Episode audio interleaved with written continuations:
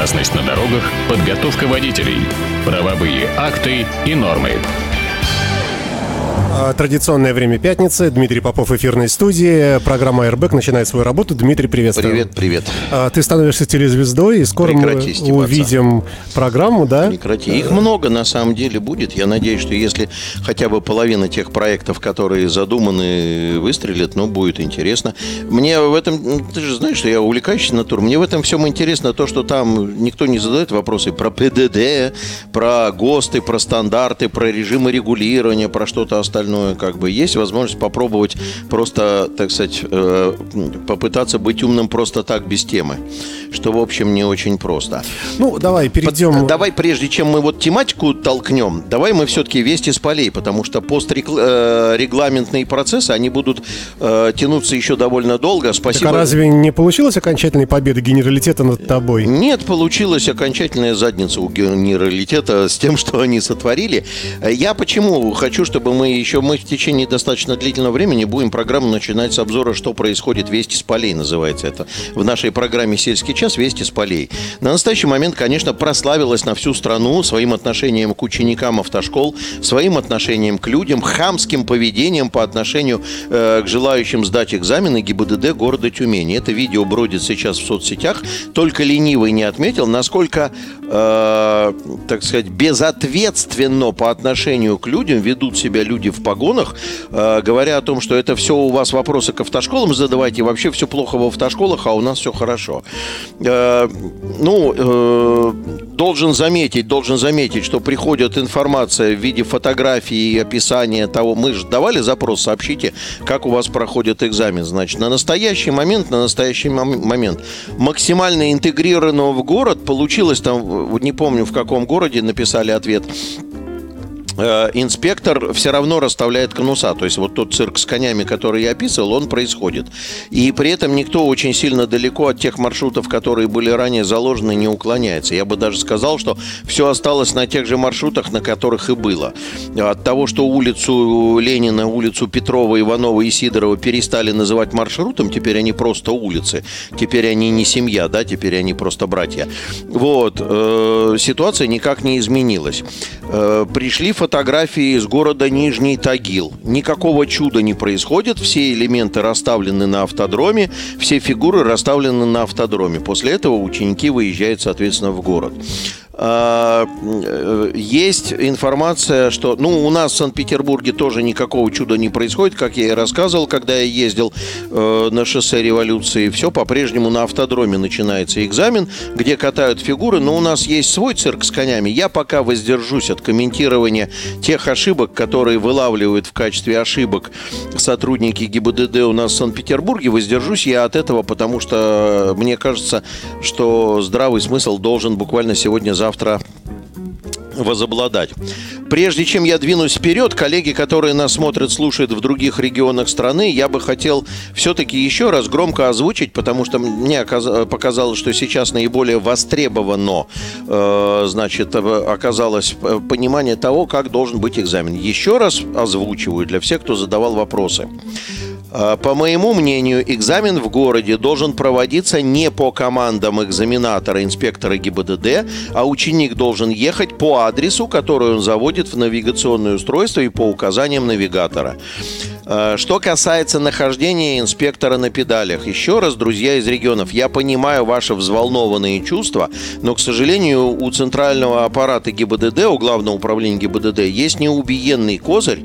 Все вот это время, которое существует экзаменационный процесс в этом виде с 2003 года и до этого, экзаменатор сидел на педалях в Москве и в Санкт-Петербурге.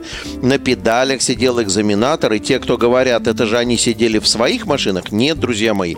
К сожалению, для вас в регионах, у нас в Питере и в Москве, инспектор-экзаменатор сидел на педалях учебного автомобиля, который принадлежал инструктору.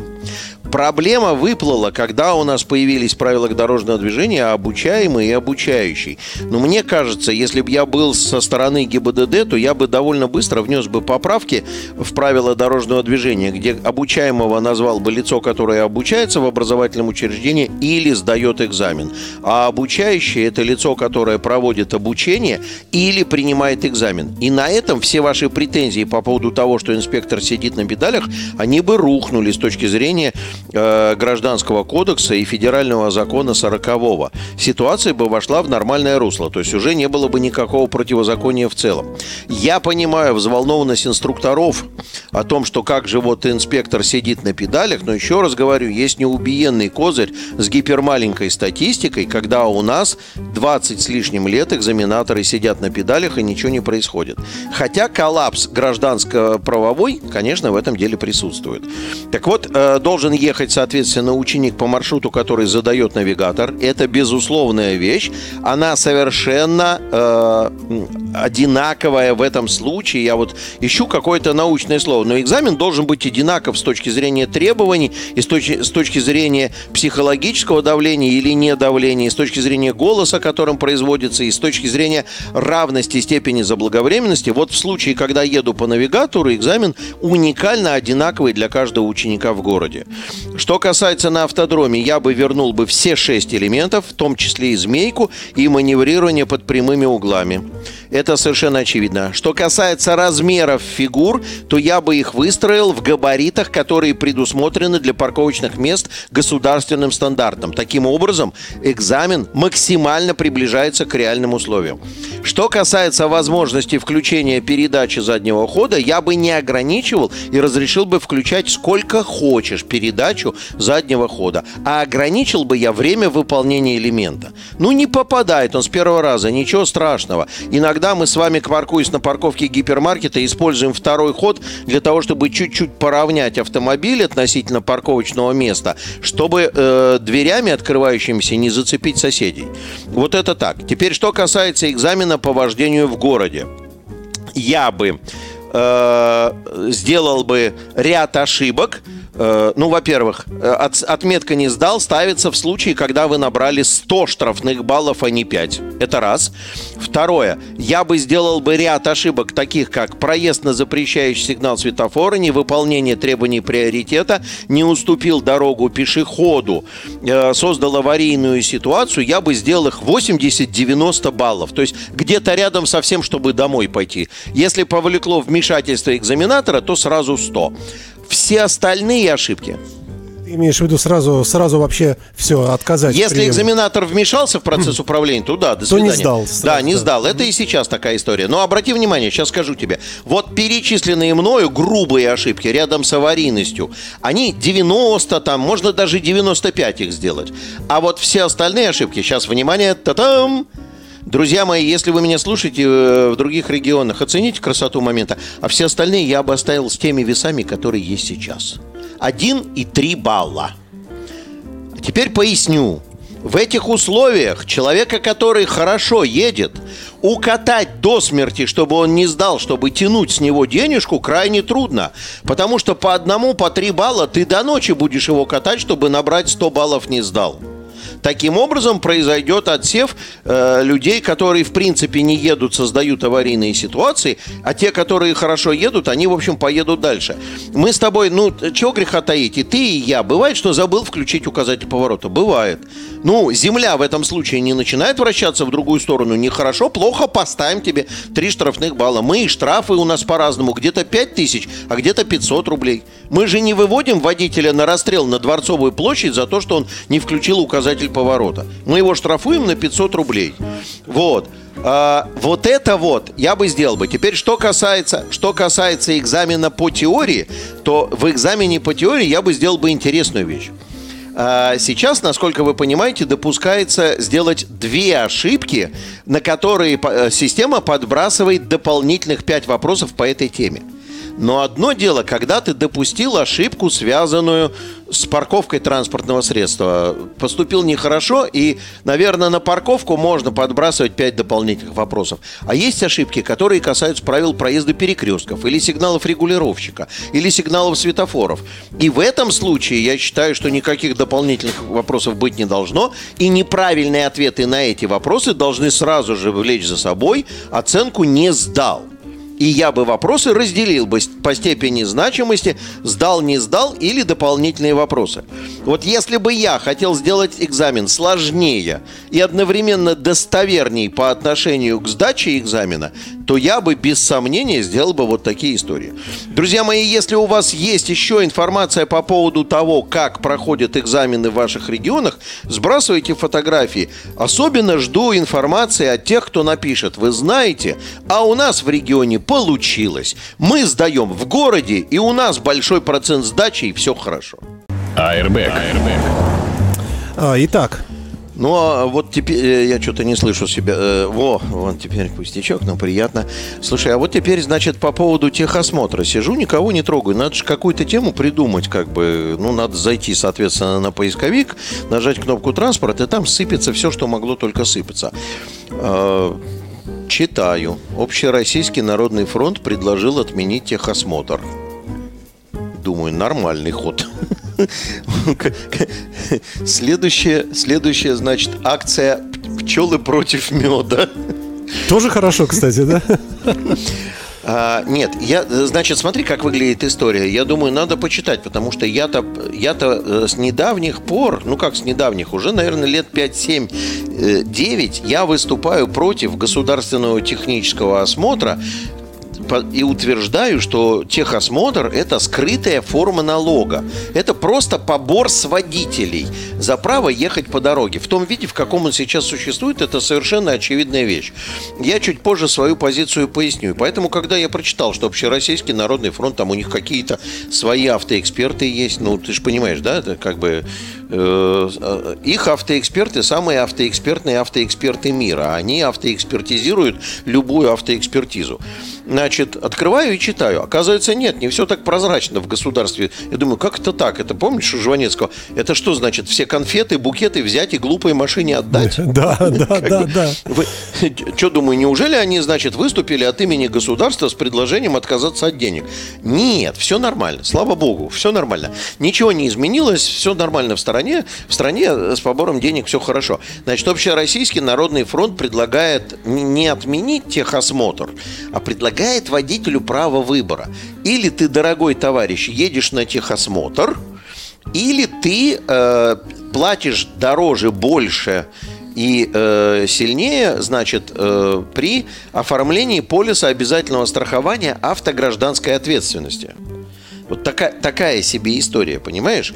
Э, ну, э, Первое, значит, что, ну, то есть, якобы, то есть, ты едешь на неисправном автомобиле, и тогда риски страховой компании становятся больше, и она, соответственно, с тебя Ну, берет, логично, берет логично, больше денег. да. Чушь собачья, Саш. Почему? А я тебе объясню. Например, у нас сейчас по новому, значит, положению о проведении приказу и закону о проведении гостехосмотра у нас действуют сроки межпроверочные интервалы 4, э, э, 2, 2, 2, да, то есть новый автомобиль проходит техосмотр через 4 года, а полис ОСАГО-то, а полис ОСАГО-то заключается каждый год страхование в течение 4 лет, понимаешь?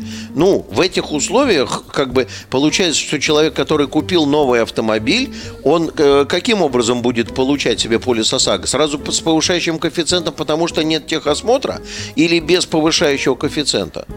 Ну, да, не знаю. А как, а как изменяется риск страховой компании в этом случае, если э, девушка Светлана ездит на своем автомобиле новом в течение четырех лет, она едет, соответственно, первый год 10 тысяч, второй год 10 тысяч, третий год 10 тысяч и четвертый год 10 тысяч. А ваш покорный слуга сейчас, вот у меня год автомобилю будет 26 июня, у меня сейчас 36 тысяч на пробеге. Слышишь, Уже, да? да, Уже да. 36 тысяч. И как в этом случае реагировать на эту идею Общероссийского народного фронта э, страховым компаниям, если пробег автомобилей сурово разный, техническое состояние автомобилей сурово разное, кондиции автомобилей разные, восприятие людьми, которые едут за рулем, вот еще есть такая история. Вот я 36 лет за рулем, я уже для себя по звуку, стуку и э, характеру того, как ведет автомобиль, отдаю себе отчет, появилась неисправность, которая требует ремонта или нет. А девчушка, которая там э, на работу с работы ездит, она э, не чует совсем по поводу того, раскрутилась у нее гайка, не раскрутилась и так далее. Получается, что идея Общероссийского народного фронта, она вот э, на уровне хотели как лучше, а получилось как всегда. То есть она дутая, но вот совершенно дутая. Ничем, никаким образом финансово-юридически не обоснованная. Мы придем через 4 года, мы с этой девчушкой придем к первому э, техническому осмотру наших автомобилей в совершенно разных э, эксплуатационных состояниях. Мой автомобиль к этому моменту прокатает 160 тысяч, 160-180 тысяч, а ее автомобиль 40. У меня износ агрегатов будет в 4 раза больше. А с точки зрения страховой компании мы будем абсолютно уникально равные люди.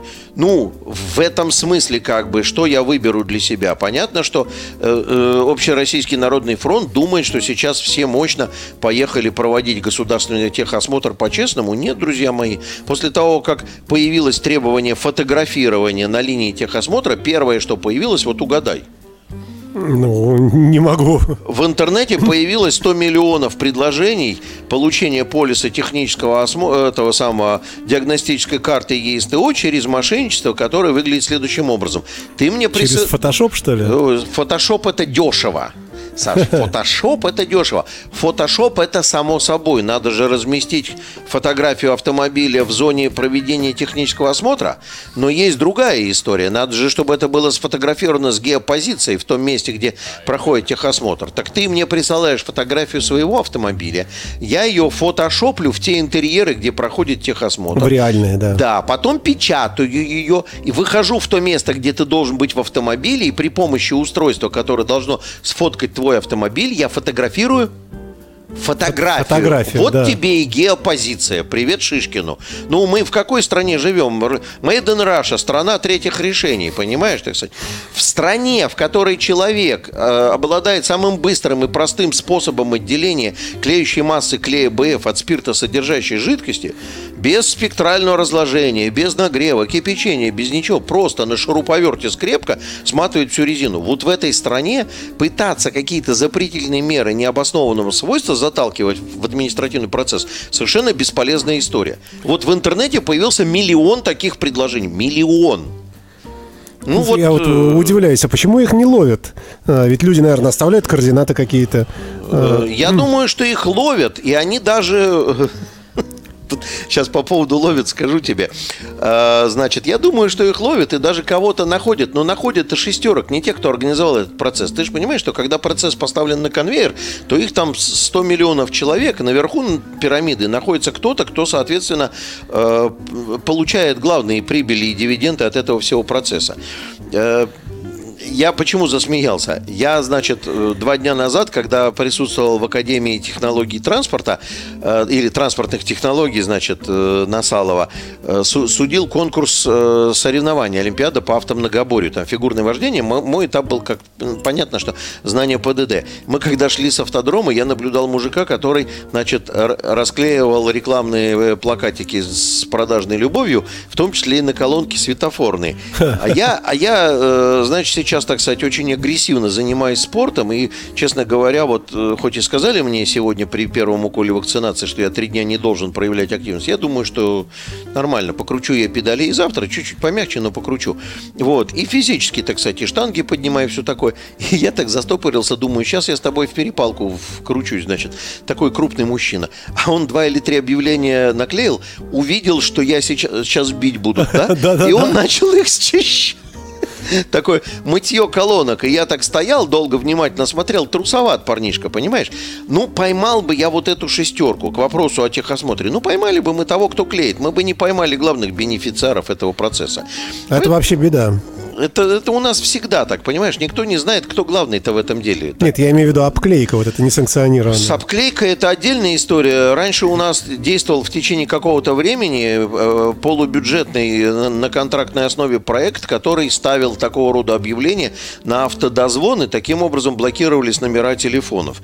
Потом, э, значит, высказался народ, и я, кстати, по глупости сказал, что в этом случае э, развешивание такого номера телефона становится прекрасным номером, прекрасным элементом конкурентной борьбы со своим конкурентом в том или ином бизнесе, понимаешь? Он продает стеклопакеты, а ты его телефон с именем Юля приклеил на э, столб, и его, соответственно, тут же заблокировали.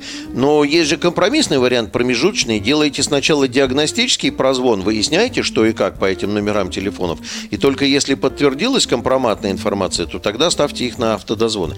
Но вот Комитет по информатизации и связи отказался дальше развивать эту историю, хотя она была положительная, и многие знают, что она работала как часы, и какое-то время город присутствовал в чистоте. Сейчас отказались это дело проводить. Так вот, возвращаемся к техосмотру. Поэтому вот эта история выбора между полисом ОСАГО подороже и э, проведением э, технического осмотра, она скорее всего, скорее всего, все равно выстрелит в сторону того, чтобы получать карту ЕСТО, диагностическую технического осмотра. Полиса ОСАГО подороже не станут. Но я, кстати, когда я эту новость узнал, я очень заржал. Почему? Потому что я подумал, что ну, ГИБДД, скорее всего, кормится от станции техосмотра, а тут появился кто-то, кто очень хорошо кормится от полисов ОСАГО, и он хочет, чтобы они подорожали. Я считаю, друзья мои, что техосмотр в том виде, в каком он сейчас существует, его нужно отменить. Он никаким образом не участвует в безопасности дорожного движения. Вернемся к техосмотру.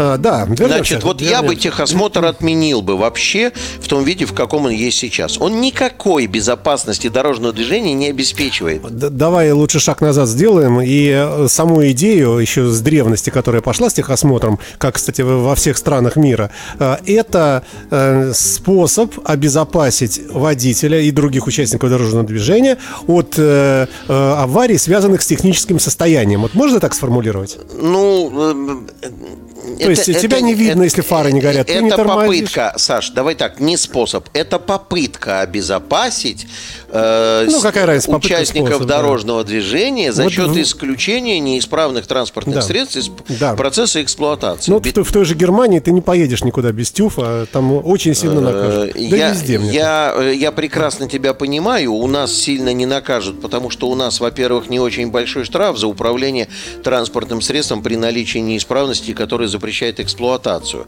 До, до настоящего времени по-прежнему никаких изменений в 19 статье э, Закона о безопасности дорожного движения не произошло, и поэтому запрет эксплуатации никак не отображается на водителе. Ну, остановил тебя инспектор, не горит лампочка, погрозил пальцем, выписал штраф 500 рублей, понимаешь? Ты тут же его заплатил 250, заехал, купил лампочку, поставил. Это если ты законопослушный. Если не законопослушный, ты наплевал на инспектора и продолжаешь ездить без лампочки. И с тобой ничего не происходит. Через э, 100 миллионов лет тебя остановит другой инспектор и скажет, что же вы без лампочки? Ты скажешь, это вот опять сейчас перегорело. Еще в половине случаев увернешься от этого дела. А чтобы у тебя проверили метовским прибором люфт руля на дороге, это вообще нереальная задача. Много ты видел, когда палкой в попу тыкают, чтобы ЦО содержание проверить? Тоже не Ну, очень ты имеешь в виду на дороге, прямо на дороге. да, Мы-то говорим о техосмотре. Я, я тебе просто объясню еще раз, Саш. Я тебе рассказываю, как выстроен процесс. Автомобиль прошел техосмотр. Вот он приехал, водитель, и по-честному прошел техосмотр. Дальше он выезжает на дорогу и через день попадает в ДТП, в результате которого у него разбита фара, оторван рулевой наконечник, э, сдвинута, значит, правая сторона стойки, амортизатором и так далее. И он везет свой автомобиль к дяде Грише в гараж на ремонт. Дядя Гриша собирает, выравнивает, склеивает, подваривает и так далее, восстанавливает рулевое, восстанавливает фару и так далее. И после этого этот водитель начинает ездить на автомобиле. Кто-нибудь проверял, что с его автомобилем теперь? Нет, ну, конечно, так нет, но, но. Так а, что так нет, Мы Саш? все застрахованы, правильно? Подожди по поводу «мы все застрахованы». Ты не путай, пожалуйста, А- ОСАГО всех кислое и красное. ОСАГО страхует не людей. ОСАГО страхует Да, ответственность но- перед другими. Факт того, что использовался ОСАГО в связи с ДТП, заносится в некий компьютер. Ты не Как только обязан это использовать ОСАГО для ремонта. Ты можешь не ремонтироваться. Ты можешь забрать деньгами. Ну, в массе своей все-таки. Саш, еще раз, в массе своей ты поехал по дороге, попал колесом в люк, у тебя при... крышка люка подпрыгнувшая, значит, оторвала рулевой наконечник. Ты вообще не стал никого вызывать. Или у тебя попал воздух в тормоза, порвался шланг тормозной, ты делаешь ремонт дома на коленке, приехал на дачу. Что ты, э, кто из нас не переставлял в детстве шланги тормозные на «Жигулях» и процедура прокачки, и этот э, ключик для прокачки тормозной жидкости, он у всех существовал, понимаешь? И после этих всех манипуляций ты не обязан никуда ездить на проверку исправного состояния. И никто не даст ни, ну, ни копейки за то, что твой автомобиль уникально исправен. Ну, ну а если запретить самостоятельный ремонт вообще? Ну, запретить-то можно, понимаешь, и бухать можно запретить, а народ продолжает. И курить запретить. Вот э, ну, мое глубокое убеждение, что в том виде, в каком сейчас техосмотр существует, он не дает ничего. В, приблизительно в половине случаев это, в принципе, просто купленные карты ИСТО. Во второй половине случаев это процедура, которая никому не нужна. Там есть 5% дедов, которые, честно, 20, 30, 40, 50 последних лет приезжают на техосмотр, очень волнуются и думают над тем, как его карбюраторный двигатель в «Жигулях», даст ли он нужное содержание СО для того, чтобы пыхнуть, значит, в трубу. А если не даст, то, соответственно, вот уж честно, э, такая себе Но, история с безопасностью. Ну, если все вот так, э, так печально, как ты говоришь, может быть, действительно смысла нет в, в этом техосмотре? Давайте по-другому немножко историю посмотрим-то. Вот я же не говорю, понимаешь, мы, мы с тобой в последнее время все время сидим под знаменем, на котором написано «критикуешь, предлагай», так ведь? Давайте с вами посмотрим историю немножечко по-другому. Давайте не будем обязывать водителей проходить техосмотр э, с точки зрения возраста. Давайте обяжем водителей проходить техосмотр с точки зрения пробега. Ведь вот с точки зрения пробега это же более разумно, так ведь? Нет, потому что ты точно так же. Ты прошел э, через 100 тысяч Подожди. и попал в люк. Нет, нет, да, э, дорогой Александр, Извините, я, я вы, здесь, да. я излагаю свои идеи поэтапно, поштучно, потому что если я перечислю сейчас все, то когда я закончу идею по поводу техосмотра, то ты забудешь, с чего началось. Понимаешь? Поэтому это первый шаг. Давайте откажемся от погодового проведения техосмотра. Привяжем его к накату. Чтобы там, допустим, через каждые 30 тысяч – или через каждые там 20 тысяч. Но чтобы это было привязано к э, уровню жесткости эксплуатации автомобиля.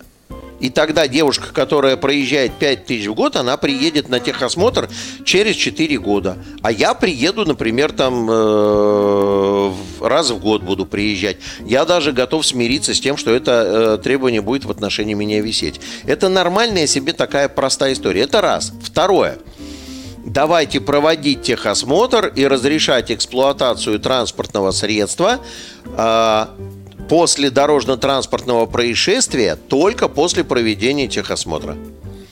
Вот если автомобиль попал в дорожно-транспортное происшествие, в результате которого на место вызвали инспекторы ГИБДД, вот приехал инспектор ГИБДД на место, и он визуально определил, что повреждены существенно значимые для безопасности узлы и агрегаты. И он запрещает рулевое управление. Да? И он говорит, запрещаю эксплуатацию транспортного средства Пока не до, да. до прохождения государственного технического осмотра после восстановления транспортного средства. Разумно? Разумно. Разумно. Разумно. разумно. Мы таким образом, мы таким образом накроем практически все проблемы, касающиеся реального технического состояния.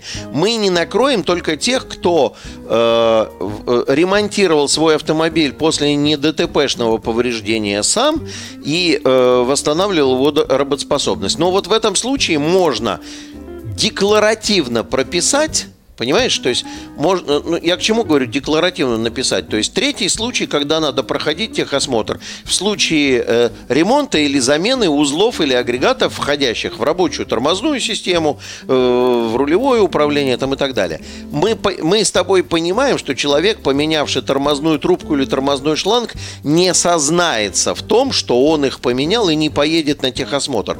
Но мы в этом случае, во-первых, умываем руки, а во-вторых, если мы его за этим процессом поймаем, допустим, трубка не фирменная, не, не дилерская поставлена, то в этом случае мы будем, э, так сказать, ловить его на том, что он создал угрозу безопасности дорожного движения. Вот в этом смысле техосмотр был бы более привязан к техническому состоянию автомобиля.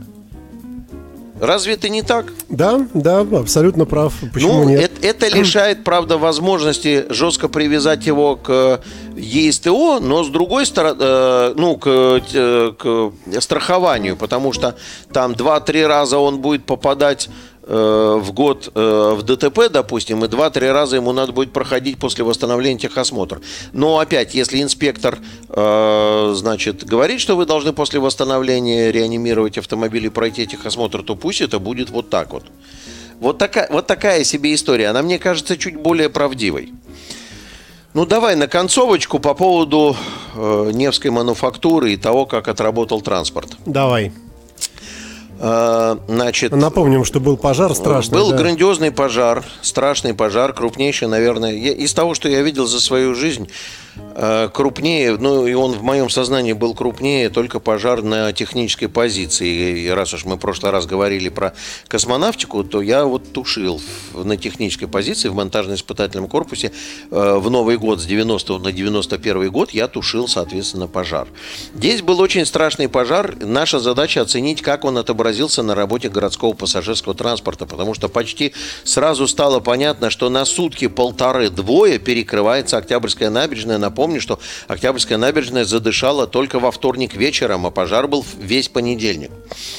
И тут мы с вами вспоминаем о необходимости, целесообразности и значимости создания механизмов формирования э, маршрутов отвода транспорта. То самое, что могло бы отработать как ИТС. У нас такое не первый раз. У нас при репетиции вод- водного парада к Дню флота мосты днем ХБЦ развелись, и никто не подумал, а что будет с горожанами и с транспортом.